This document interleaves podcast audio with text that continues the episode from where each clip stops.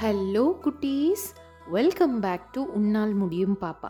இன்றைக்கி நம்ம கேட்க போகிற ஸ்டோரி ரொம்ப இன்ட்ரெஸ்டிங்கான ஸ்டோரி அந்த இன்ட்ரெஸ்டிங்கான ஸ்டோரி ஒரு குட்டி பையனை பற்றின ஸ்டோரி ரொம்ப ஆசையாக ரொம்ப நாளாக காத்துக்கிட்டு இருந்தார். அது நிறைவேறினப்போ அவருக்கு இருந்த ஹாப்பினஸை பற்றின ஸ்டோரி ஒரு ஊரில் ஒரு சின்ன பையன் இருந்தானா அந்த பையனுக்கு கடவுளை பார்க்கணுன்னு ரொம்ப ஆசையாக கடவுளை எப்படி பார்க்குறது அப்படின்னு தெரியல. அவங்க மம்மி டேடி கிட்ட டெய்லி சொல்வாராம் கடவுளை பார்க்கணுன்னு எனக்கு ரொம்ப ஆசையாக இருக்குது ஆனால் அதுக்கு ரொம்ப தூரம் போகணுன்றதும் எனக்கு தெரியும் அப்படின்னு சொன்னாராம்.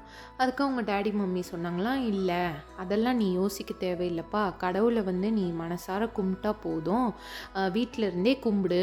கடவுள்கிட்ட ப்ரே பண்ணிக்கோ. கடவுள் வந்து உனக்கு ட்ரீமில் வருவார் அப்படின்னு அம்மாவும் அப்பாவும் சொன்னாங்களாம் இந்த பையனுக்கு ஆனால் நேரில் பார்க்கணுன்னு ரொம்ப ஆசையாம்.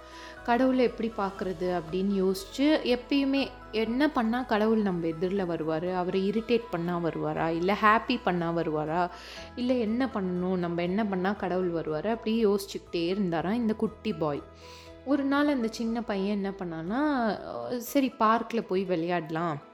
அப்படின்னு அந்த பையன் வந்து அவனுடைய பேக்கில் வந்து நிறைய ஜூஸ் ஒரு சிக்ஸ் பாட்டில் ஜூஸஸ்ஸு அப்புறம் ஸ்நாக்ஸு பிஸ்கெட்ஸு எல்லாத்தையும் எடுத்து வச்சுக்கிட்டு பார்க்கில் போய் விளையாடிட்டு சாப்பிட்டுட்டு வரலாம் அப்படின்னு கிளம்பி போனானான் கிளம்பி போன உடனே பார்க்குக்கும் இவன் நடந்து போயிட்டே இருக்கும்போது அந்த பார்க்குக்குள்ளே ஒரு வயசான பாட்டி உட்காந்துருந்தாங்களாம் அந்த வயசான பாட்டியை பார்த்த உடனே இந்த பையனுக்கு அந்த பாட்டி பக்கத்தில் போய் உட்காந்துக்கணுன்னு ஒரு ஆசை.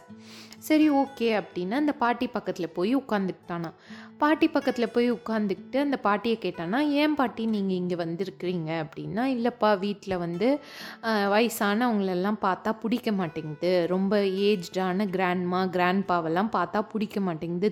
திட்டுறோம்.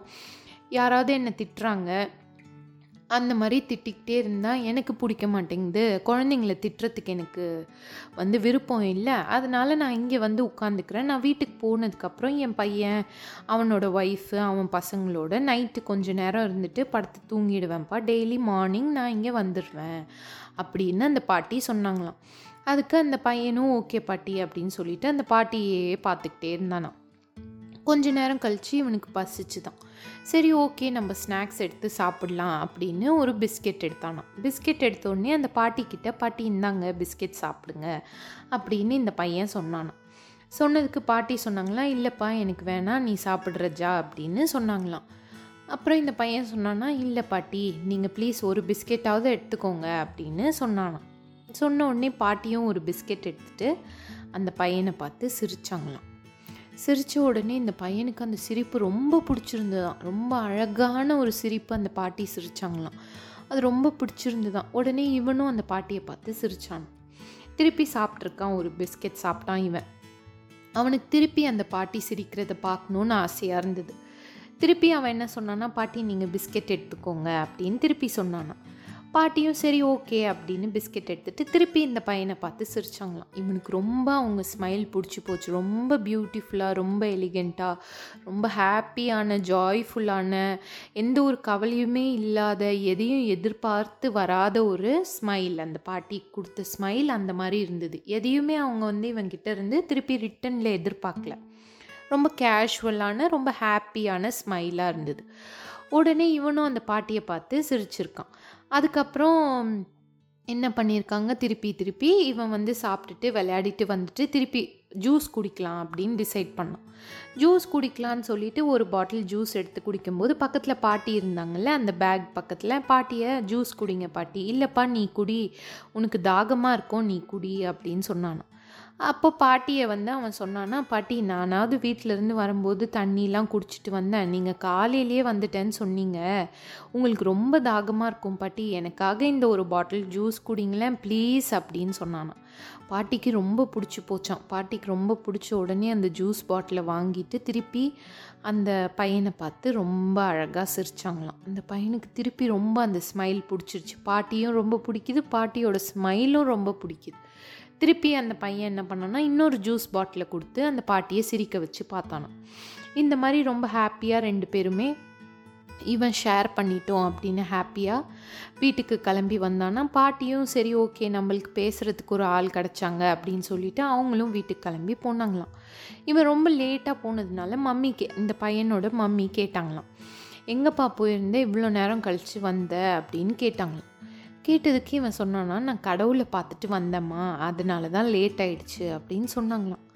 அதுக்கு அந்த அம்மாவுக்கு ஷாக்கிங்காக நெக்ஸ்ட்டு கொஸ்டின் கேட்குறதுக்கு முன்னாடி இவன் சொன்னானா அந்த பாட்டியோட சிரிப்பில் எனக்கு உலகமே மறந்ததும் இல்லாமல் அந்த கடவுளே அவங்க சிரிப்பில் எனக்கு தெரிஞ்சார். இவ்வளோ நாளாக நான் அந்த சிரிப்பை தான் தேடிட்டு இருந்திருக்கேன். கடவுள் எங்கே? கடவுள் எங்கே? அப்படின்னு அப்படின்னு சொன்னானா.